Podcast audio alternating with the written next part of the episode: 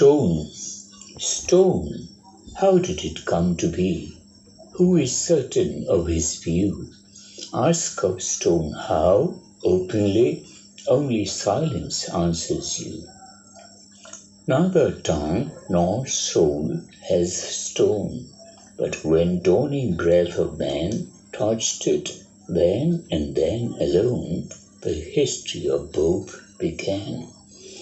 Close associations so often link up stone with man that stone itself may often grow into a statue of a man.